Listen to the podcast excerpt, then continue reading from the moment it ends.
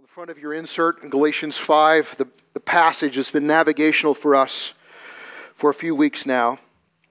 It's come to known as the fruit of the Spirit, or maybe better, the description of the singular fruit of the Spirit in multiple dimensions. The fruit of the Spirit is love, joy, peace, patience, kindness, goodness, faithfulness, gentleness, self control. Against such things there is no law. Gentleness today. Part of the work the Holy Spirit is committed to cultivating in His people. So I just want to ask a beginning question, maybe an uncomfortable question. Do you consider yourself a gentle person? Maybe a better question. Do others consider yourself a gentle person? Are you gentle externally in how others experience you? And are you gentle internally, right? What you know to be true about how you're considering others. Is gentleness a growing reality in your life? Uh, good news. That's the commitment of the Spirit as we yield to Him.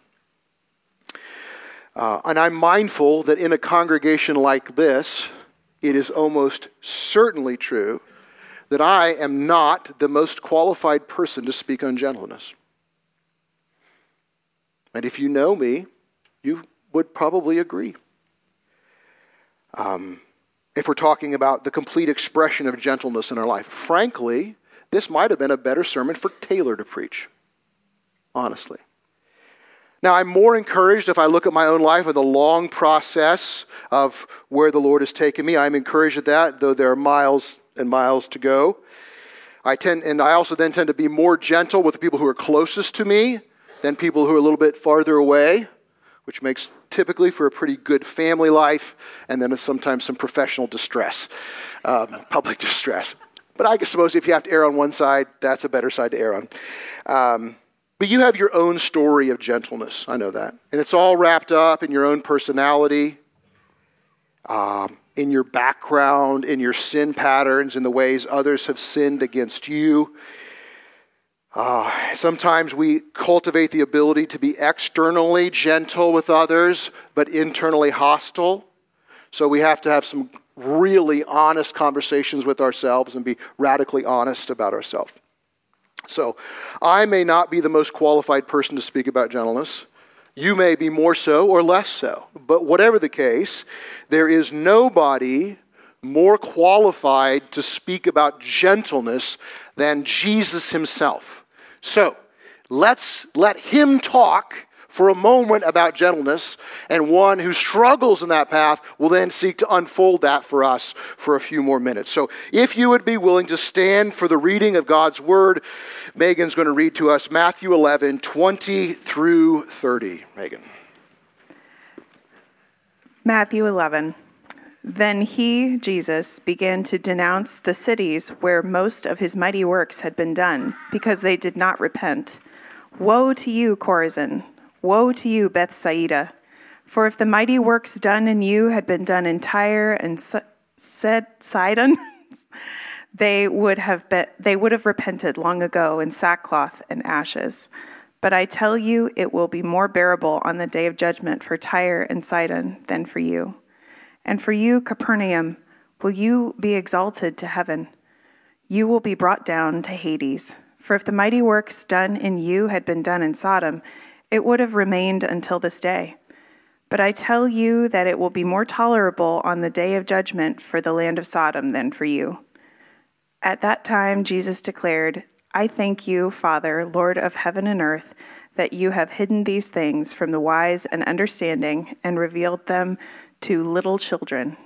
Yes, Father, for such was your gracious will. All things have been handed over to me by my Father, and no one knows the Son except the Father, and no one knows the Father except the Son, and anyone to whom the Son chooses to reveal him.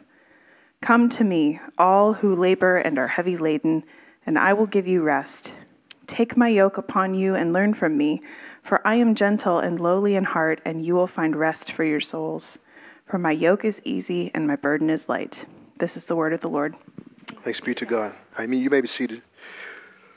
Here's what we're driving at today gentleness is cultivated in us as we personally experience the gentleness of Jesus to us. Gentleness is cultivated in us as we personally experience the gentleness of Jesus to us. And if you are in Christ, that's the intention of the Spirit for you. No matter where we're starting. Like, so it's hard to compare like who's more gentle because really it's like where have you come from? And what are you unlearning? Uh, and I would hasten to add that this is done so in an ungentle world. Now, I know every generation thinks it's the worst at something, like it's worse now than it ever was. Last week, Taylor's like, we have a crisis of faithfulness. And it's probably right. But as I think of gentleness, I think, wow, we have a kind of an ungentle culture in lots of ways. The temperature of our culture, the thermostat maybe, is not set on gentle necessarily, especially if you're inclined to be involved in social media or listen to talk shows or whatever, news media. Rather, I think typically the culture setting is on criticism or harshness or mocking or canceling or destruction or character assassination like one tweet at a time. Right? That's the setting that our culture tends to be set on. Right? Delighting in bad news about the opponent, whoever that is, your other group or tribe or family or movement that you're not in. Somebody does something stupid or terrible, something bad happens to them, you're like secretly happy about that. We call that harshness. Um, and that is the setting of our culture. But by the grace of Jesus, guys, not so with you. By the grace of Jesus, not so with you. In our own flesh, it is so with us. But by the grace of Christ, not so with us and not so with me. I want to get at this by asking three simple questions What is gentleness? How do we learn it? And where is it exercised? What is gentleness? How do we learn it? And where is it worked out? And please understand, I am saying this to you as a stumbler in this reality. But we all have a great and gentle Savior that's willing to teach us. Just as an overview of this passage Megan read for us, Jesus begins by actually ch- criticizing and challenging these three Israelite cities Capernaum, uh, Chorazin, and Bethsaida. These are places he preached but got a cold reception. And of all places, these Jewish cities should have known. They had, his, they had all the promises, they had the Old Testament, they, they were ready for a Messiah, and they give him a cold reception because he wasn't the kind of Messiah they were looking for. They were looking for a powerful king and one who had forced the law down people's throats. And he said, You know, if I had done the miraculous things that showed my messiahship in these other cities like Tyre, Sidon, and even Sodom, they would have responded better to me than even you. Therefore, it'd be more tolerable in the day of judgment for them than for you. He's using hyperbolic language, but that's what he's getting at. And then he praises God. He thanks his Father that the reality of who he is has been, has been hidden from the wise and learned. Now, that's not what God calls them, it's what they call themselves. Now, if you call yourself wise and learned, there's a word for that arrogant, right? I'm a wise and learned, right? That's, that's what he's saying. The wise and learned, those who think they are wise in their own eyes, who are wise in their own eyes, and think they are wise, they've rejected me, but you've revealed it to children, right? Children, those who, uh, not necessarily little kids, that would be included, but those who take Jesus simply for who he is and who are definitely aware of their limitations no matter what child is out there, they know they are a child. They know they're limited. And they take Jesus seriously. And, and Jesus like, Praise you, Father, because you've revealed who I am to those who will take me simply and seriously. And then he says these well known words Come to me, all who labor and are heavy laden. Your translation might say, weary and heavy laden. Come to me, all who labor and are heavy laden, and I will give you rest.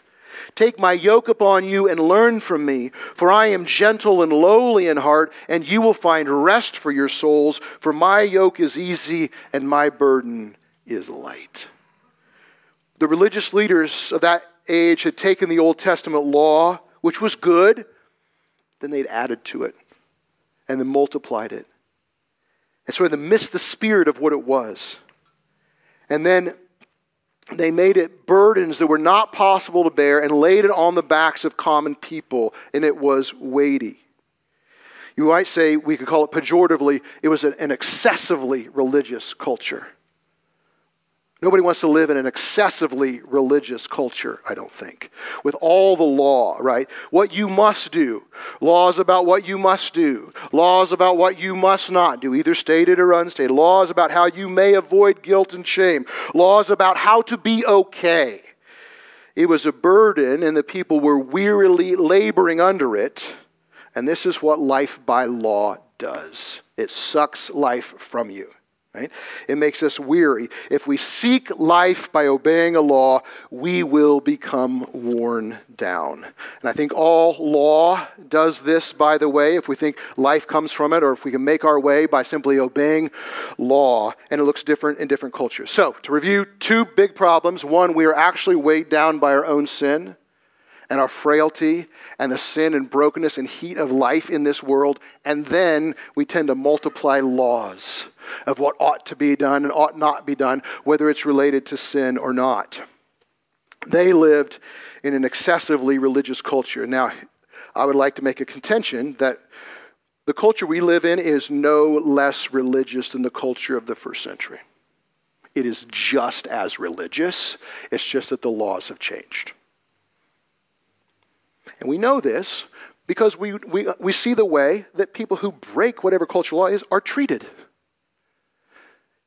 criticism, slander, mocking, canceling because somebody's broken a law. Not a Bible law, just another law people made up. Okay? So we can be weighed down by laws of culture that revolve around something like, you must be, thou shalt be, you shall be approved of by this crowd. Now, it's different for different people, right? But oftentimes we're walking around like, we shall be approved of by this crowd. Maybe it's this group at work. Maybe it's this group at school. Maybe it's this cool group on the internet. Maybe whatever. But you shall be. That's a law. I shall be approved of by, fill in the blank. That's a law. I shall look the right way. That's a law. I shall be thin but not skinny. That's a law. Wait, no.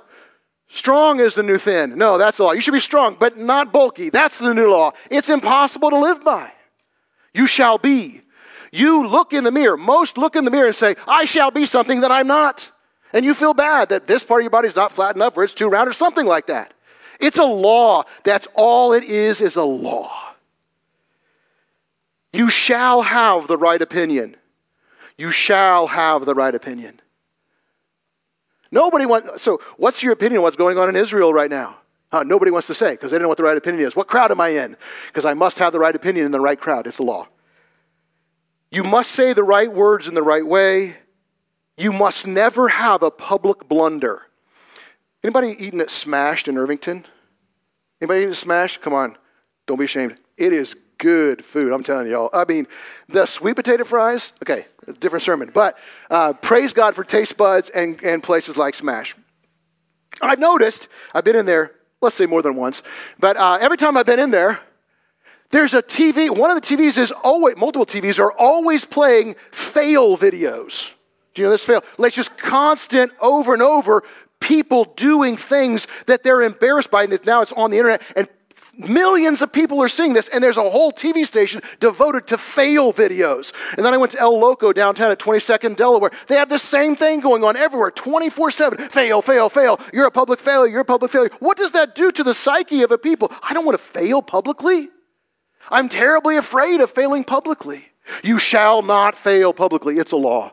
It's a religious culture that bursts something like that.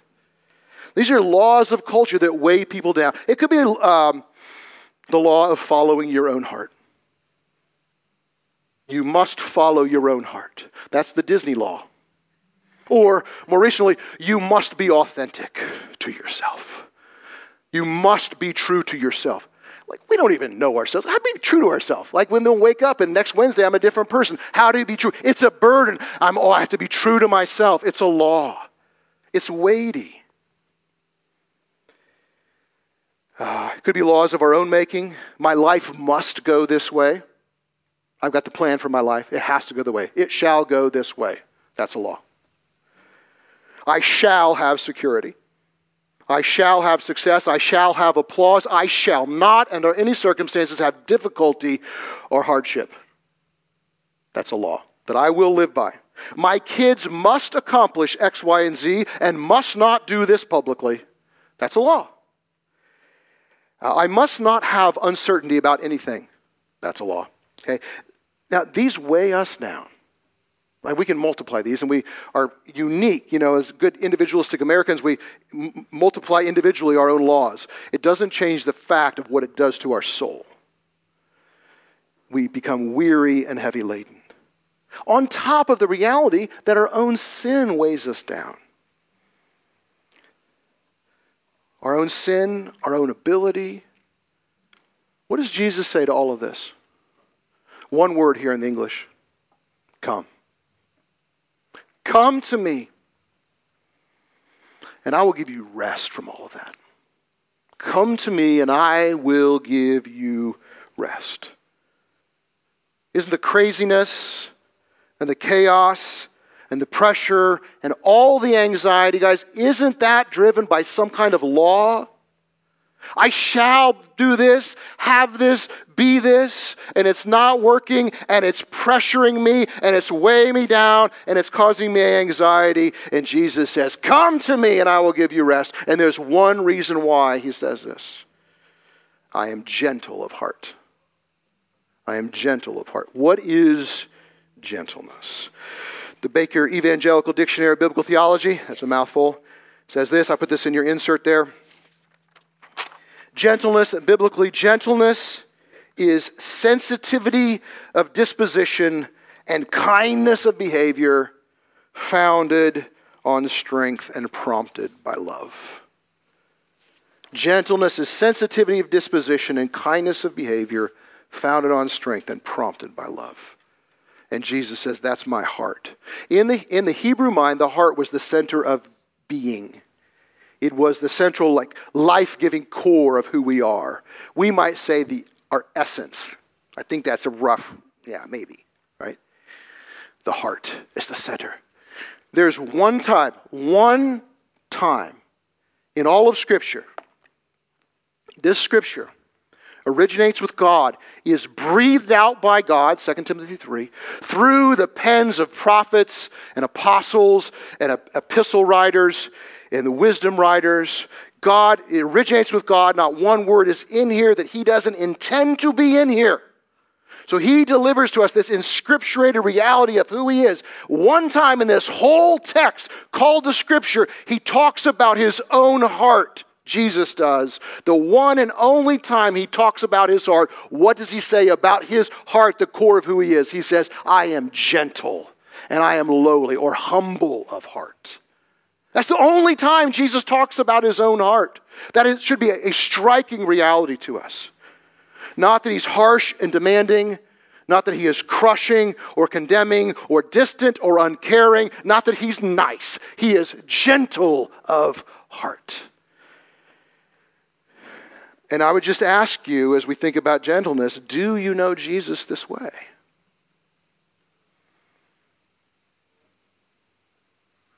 If not, come. That's what he says. Have you forgotten that Jesus is gentle? Maybe you've been in Christ for many years, but never have given yourself to, to the risk of believing that. Come. Come. On the front of your bulletin or your worship booklet, I want to draw your attention to this. There's a quote from a book called Gentle and Lowly by Dane Ortlund. A couple years, this came out in maybe 2020. Big push. It's won a lot of awards for good reason. A lot of times, popular Christian books are like, eh, not so great. This is not one of those. If you don't have one, I want you to leave today with it. They're on the back table there where you got your, your worship booklet. Um, if you have somebody in your life you want to give a gift to that will be blessed by that, take one and give it to them. Serious. They're right there. Take them. Um, we bought them as a church. We want to get them out. Um, here's what Dane says. There's a little typo in here. It made it through our editorial process uh, unscathed, uh, which was me. Okay. Uh, Dane Ortlund writes, gentle and lowly. This, according to his own testimony, testimony, is Christ's very heart. This is who he is tender, open, welcoming, accommodating, understanding, willing. If we are asked to say only one thing about who Jesus is, we would be honoring Jesus' own teaching if our answer is gentle and lowly. Now, not to be mistaken, this is not who he is to everyone indiscriminately. This is who he is for those who come to him, who take his yoke upon them, who cry to him for help. Gentle and lowly does not mean mushy and frothy, but for the penitent or the repentant, his heart of gentle embrace is never outmatched by our sins and foibles and insecurities and doubts and anxieties and failures. For lowly gentleness is not one way Jesus occasionally acts toward others. Gentleness is who he is, it is his heart. He can't ungentle himself toward his own any more than you and I can change our eye color. It's who we are. Do you know Jesus this way? This is your Savior. Now, some of you may be nervous and think, well, if you talk about Jesus this way, gentle and lowly, gentle, gentle, gentle, won't it just make room for people to sin if they know He's gentle? And the only response I had to that is like, do you think harshness is a motivating reality? It's the very gentleness of Christ that teaches us to follow Him, that teaches us that His way is the good way. Sin enslaves, harshness enslaves. The gentleness of Jesus sets us free. Gentle. So I do, again, a little commercial for Gentle and Lowly. If you don't have it, I would encourage you to read it. it, it I've been through it a few times with a few different groups of people. It's every time I come, I go through it, I'm like, I'm enriched again. Let me go through a couple things what gentleness does not mean. Okay, gentleness. Think about this, because Jesus is, is this gentle. Jesus' heart. What else is Jesus? If Jesus is also this, it you know, it, it's in line with gentleness. So gentleness does not mean weakness. You can't reasonably read the Gospels, really, and look at Jesus' life, what he says and what he does, and think, this is a weak person. No, no chance. Right? So gentleness does not mean weakness. Gentleness does not mean being shy about the truth. Gentleness does not mean being timid maybe being reserved and you don't have to have the last word on everything. Your opinion doesn't have to be, you know, the loudest one, but it doesn't mean being timid, especially when courage is called for. It doesn't mean being unwilling to say or do hard things.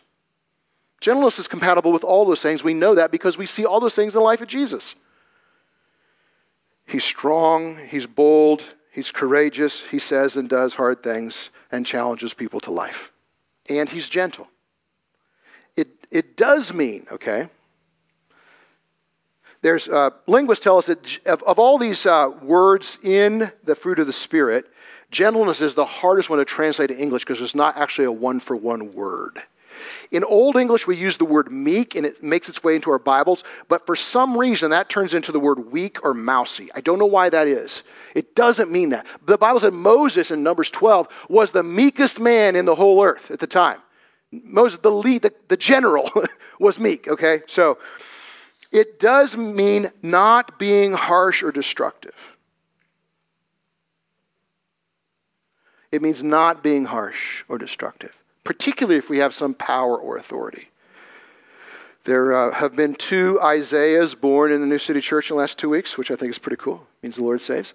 Uh, Isaiah Spencer and Isaiah Sneathen. So Coulter and Claire uh, had Isaiah, well, Claire had Isaiah, uh, Luther, and uh, I got a picture from them of Coulter holding Isaiah, a little tiny baby.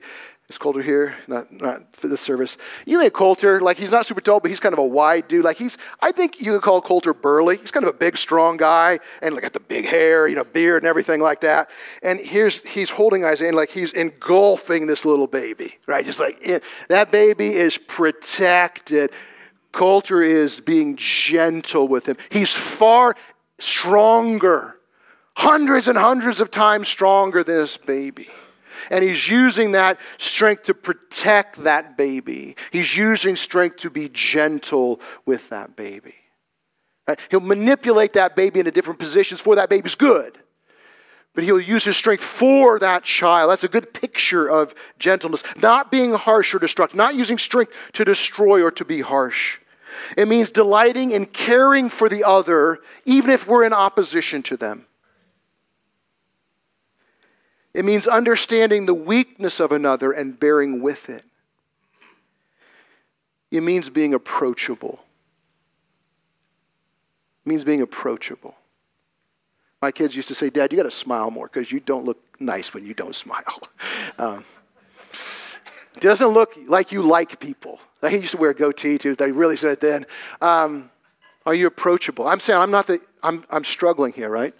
Sometimes when you have definite opinions and definite arguments about things and definite convictions, it means you can't be approachable. There's got to be a way to be confident in the truth and be approachable. Are you approachable? Don't ask yourself, ask those around you. It means we deeply respect the dignity of others as made in the image of God, even if we're disagreeing with them. This is a person made in the image of God. It means we avoid blunt, angry, and abrupt speech. Uh, though our speech can be challenging sometimes and wisely provocative, it need not be blunt or harsh or angry. It means we don't degrade another, even if that person has done something that's degrading. We're gentle. It means we don't crush or attack others externally or internally. Okay, internally. Can we just talk about internal gentleness for a second? Have you ever had a conversation with someone, a harsh conversation with someone who's not in the room? You've had it in your head. Or maybe you've had it out loud, nobody else is in the room. You've had it in the shower with someone, and you're the only one in the shower. Right? I don't know why I'm such a sinner in the shower. I'm thinking I'm angry, like by the time I get out, it's okay. But have you, ever, have you ever done that? I know all of you have done that. Maybe not all the time. Maybe only, let's say you only do that once a day. Okay, fine. But you quickly dismiss it. Maybe it's a 10 minute conversation in your head, all together. Like 30 seconds here, a minute and a half here, 10 seconds there. All together, 10 minutes. Maybe. Let's, let's even cut it in half. Five minutes. Only five minutes a day am I sort of ungentle with others internally. What does that do to us? Just five, just five, I'm not talking a lot, just five minutes a day. What does that do to us by the time we retire, let's say? From the time we can really start thinking really ungentle thoughts, maybe five years old. Now I know we can do that earlier. I had kids too. Um, five minutes a day of ungentle thinking for 60 years. That's all. That's 1,825 hours of harsh thinking about others, meditating on harsh things to say, and worst case scenarios. That's 76 solid days. It'd be like for 24 hours a day, for 76 days, just thinking harshly about someone. What would that do to us? Or if you went to work, it was your job, you go to work for 46 weeks, of, and all you did, it's eight hours a day, was sit and think harshly about people. That's all that happens when we do that five minutes a day. And Jesus is offering to teach us gentleness of heart. Um, it means our interactions with others anticipate the coming kingdom. When, because when all things are restored, gentleness will be the law of the land. Harshness will be removed when the kingdom comes. That is part of the reason I think it says the meek or the gentle will inherit the earth. Because when the restoration of all things come, that's the, that's the temperature of the culture gentleness. Gentleness. That's what gentleness is. How is gentleness learned? Well, we're, we're told here we come to him. We come to him. The sign of knowing the gentleness of Jesus is that we come to him and come to him often. We bring our sin and our ugliness and our failure to him. And we keep coming to him. I mean, quite simply, I mean, this is so simple. I could have just sat up here and said this and sat down. Maybe you wish I would. We learn gentleness as Jesus is gentle to us, and we know it. We know the gentleness of Jesus, it works in us, and it works out of us. What does he do with our anger, our frustration, our lust, our coveting, our complaining, our twistedness? He absorbs it. He absorbs it. He takes his strength and he uses it for us, not against us. He absorbs the penalty of us all. He, all of its penalty. We come to him. We take his yoke upon us.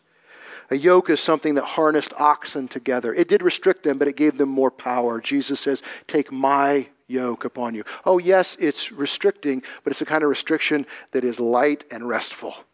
It's a kind of restriction that his lordship, when you take it on, when you take my lordship on you, you say, Oh, this is a, a lighter, freer life than not having your lordship on me. This is the life for which I was made. And part of that life for which we are made is gentleness, even in an ungentle world. And I think that gentleness really flows from a heart that is at rest in Jesus. If you think of the reason you're not gentle with people in your life, is it not related to something like making life happen? Getting imposing my own will or sustaining myself in some way. Think of the last time you were not gentle with someone close to you. Why did you do that? Was it not because you were trying to impose your will on history right then and there? And they were in your way of doing that. The soul that it's at rest in Christ saying, I don't have to do that. Because you, Jesus, are the, the Lord, and I've taken that yoke upon me. You hold history, you hold me. Take my yoke upon you, he says. And then we pursue it. First Timothy 1, this is instruction to pastors, but it would work for everyone. As for you, O man of God, pursue righteousness, godliness, faith, love, steadfastness, gentleness. It is something to pursue because it's challenging. It's okay to work hard at trying to be increasingly gentle. You know, it doesn't really happen by just like, um, fill me with gentleness. Okay, we know the gentleness of Christ, and then we're in situations where we have to exercise gentleness. We pursue it that way. Where do we pursue it? Where is this worked out? I just took the places this word was used in the New Testament. First, it's, it's worked out in the closest relationships. This is in your insert here. 1 Peter 3, this is written, actually, this particular passage is written to wives married to unbelieving husbands. So the wife had become a Christian, the husband wasn't or was not yet. Peter writes, so this is a specific application, what I'm going to broaden out in a second. Peter writes, Do not let your adorning be merely external, the braiding of hair and the putting off on of gold jewelry or the clothing you wear, but let your adorning be the hidden person of the heart with the imperishable beauty of a gentle and quiet spirit, which in God's sight is very precious. Now, before you say, what does that mean? Weak and mousy and shy and timid. Remember what we already said. That's not what gentleness means. it means non harsh. So, your husband woman in 1 Peter 3 may be uncouth, unpleasant, non responsive to your spiritual interests. It would be easy to despise him, to close your heart off to him. But remember Christ's heart for you. Resist. Resist. A gentle spirit. Now, this could go also for husbands to wives, of course, in our closest relationship. Gentle toward your wife, gentle toward your friends, gentle toward your children. I, I, I don't know how many marriages have been derailed by harshness. I would say almost every marriage I've ever seen that got derailed, harshness was certainly a part of it. It's no doubt about it. Harshness. Somehow we become convinced that those closest to us, we can treat the worst and just take them for granted. Maybe because they have no choice, right? Until they exercise a choice, until they close their heart off to you.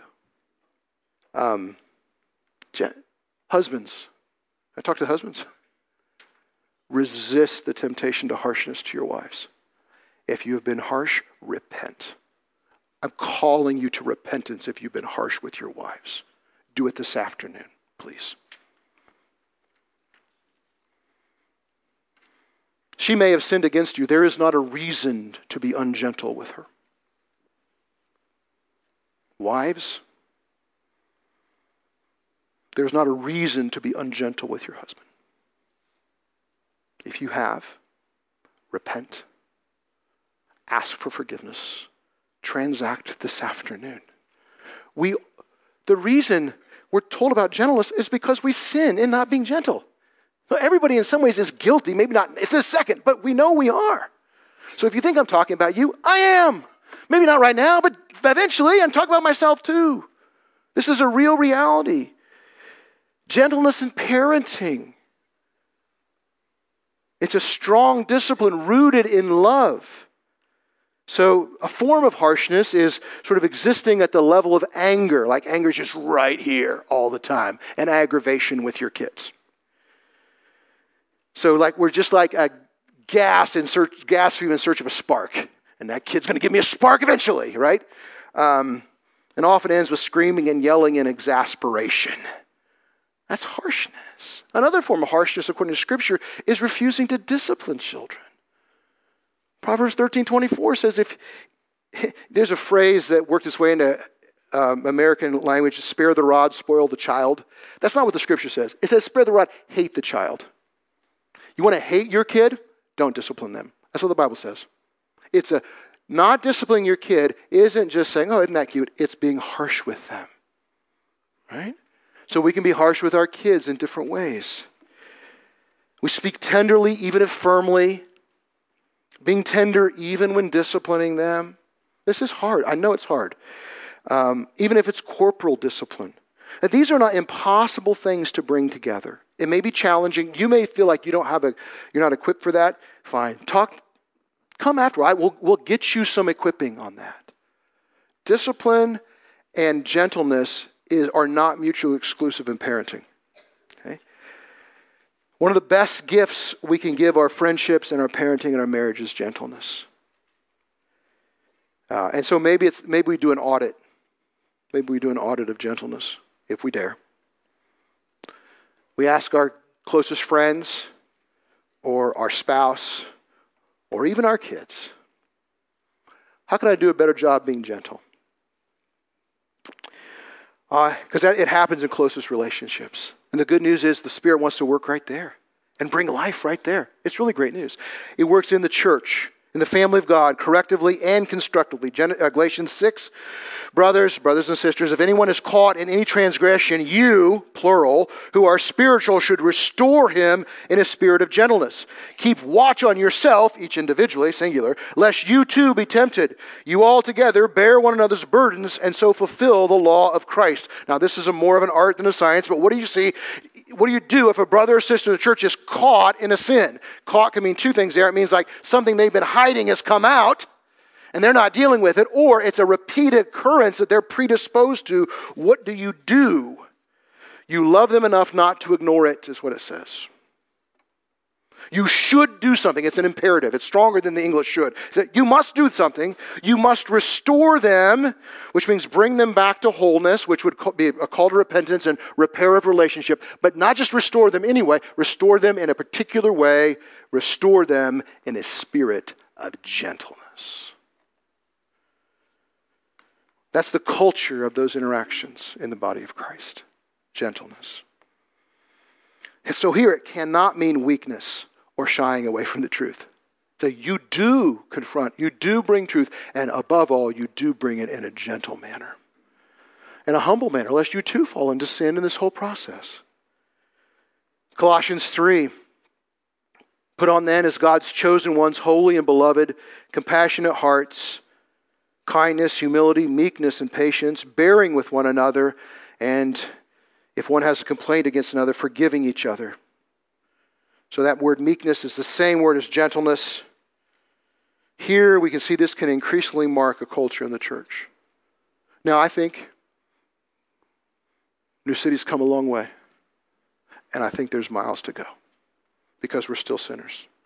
And we still are called to bring our own sin to the gentle Savior. And that as we do that, that will work itself out horizontally in us.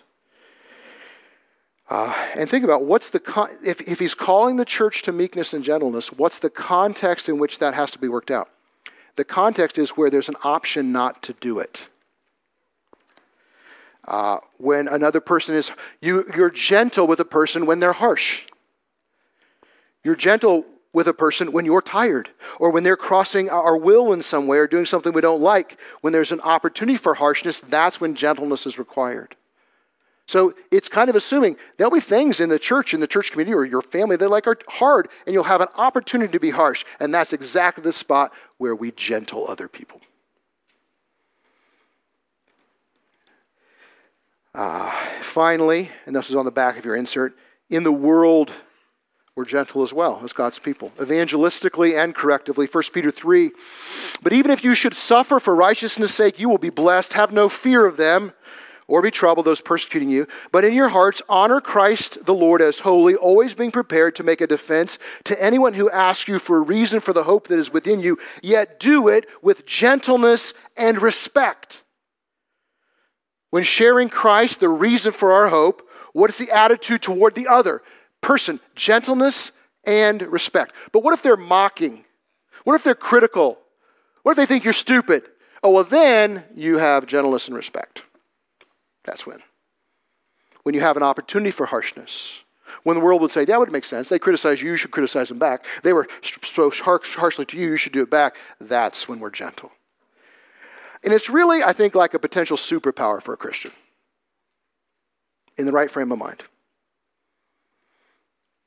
Because our identity and our history and our future is simply not bound up with or related to anything anyone else says or does.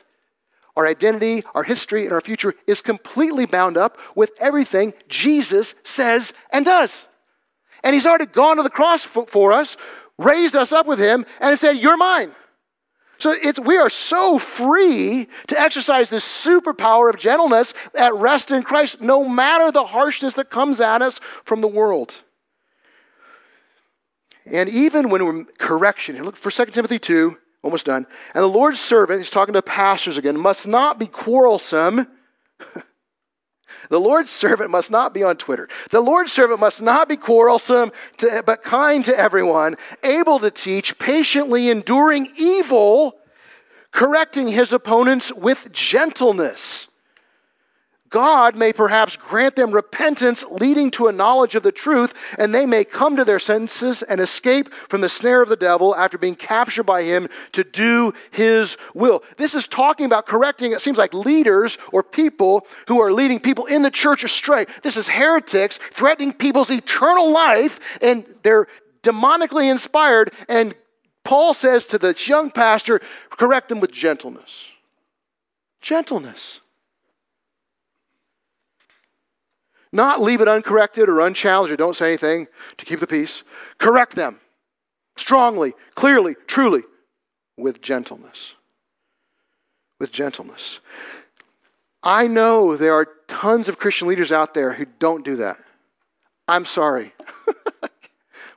There's a, a well known Christian leader who every year has what he, he calls a no quarter November on his blog and talking and everything. It means he gives no one quarter. It means he has license to speak harshly about any of his opponents. I was reading this, and it doesn't say correct your opponents with gentleness unless it's November. Just because you can give something a label and justify it yourself doesn't mean it's right. So means it's instructive. Like even those who are betraying the gospel, the scripture's like, Deal with clearly, strongly, but gently. Be firm, but gentle. One of the great models of this died recently in my mind, Tim Keller. You may know Keller. This last book he wrote, Forgive, I think is, uh, I want to encourage you to, if you don't have this book, we don't have it out there, I don't think, but uh, it's worth the, I don't even know how, how much it is. It doesn't matter. It'll be worth it. Keller was in New York City, Manhattan, had very unpopular opinions for Manhattan. They were just basic traditional Christian opinions, right? Uh, about things like sin, the sovereignty of God, sexuality, marriage, uh, gender roles, generosity, the lordship of Christ, hell, and personal autonomy. Basically, Keller just believed, as I said, everything Christians have believed forever. But he was doing it in Manhattan, and he was a public figure. And I don't, never once did he back away from all of that truth. But never that I know of was he harsh with critics or those who defend him. So that even in his death, people like Nicholas Kristof and other writers who aren't believers would say, I had deep respect for him, though I disagreed with him. Not that having somebody say, I have deep respect for you is the goal. It's just like that's the fruit of being courageous and gentle at the same time. And then everywhere else. I'm over on time, but we're coming home here. Titus 3. Remind them to be submissive to rulers. This is the church. Remind them to be submissive to rulers and authorities. Uh, the Roman authorities? Yes. To be obedient, to be ready for every good work, to speak evil of no one. Hey, good for a pre election season. We're going to speak evil of no one, to avoid quarreling, to be gentle, and show perfect courtesy toward all people. For we ourselves were once foolish, disobedient, led astray, slaves to various passions and pleasures, passing our days in malice and envy, hated by others and hating one another.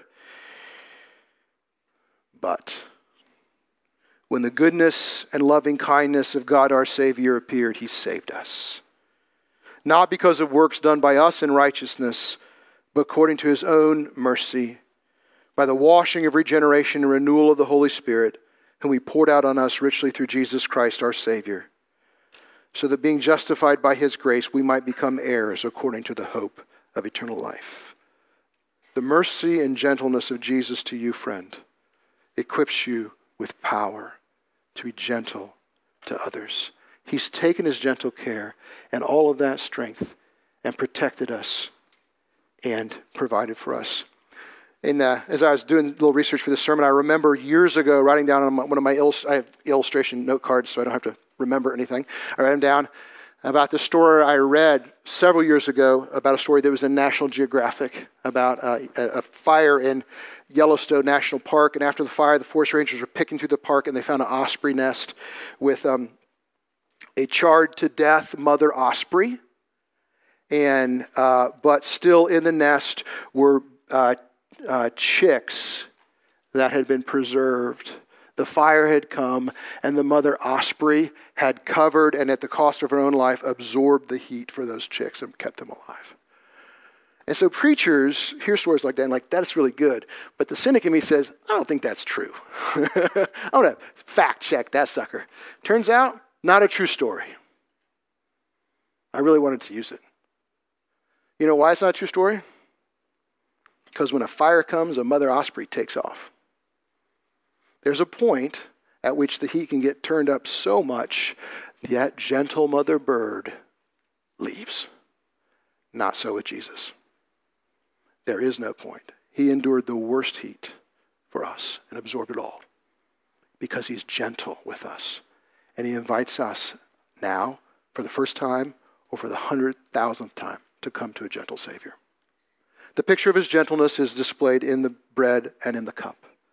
This is an ongoing picture of the gift of Jesus' generosity and gentleness to us.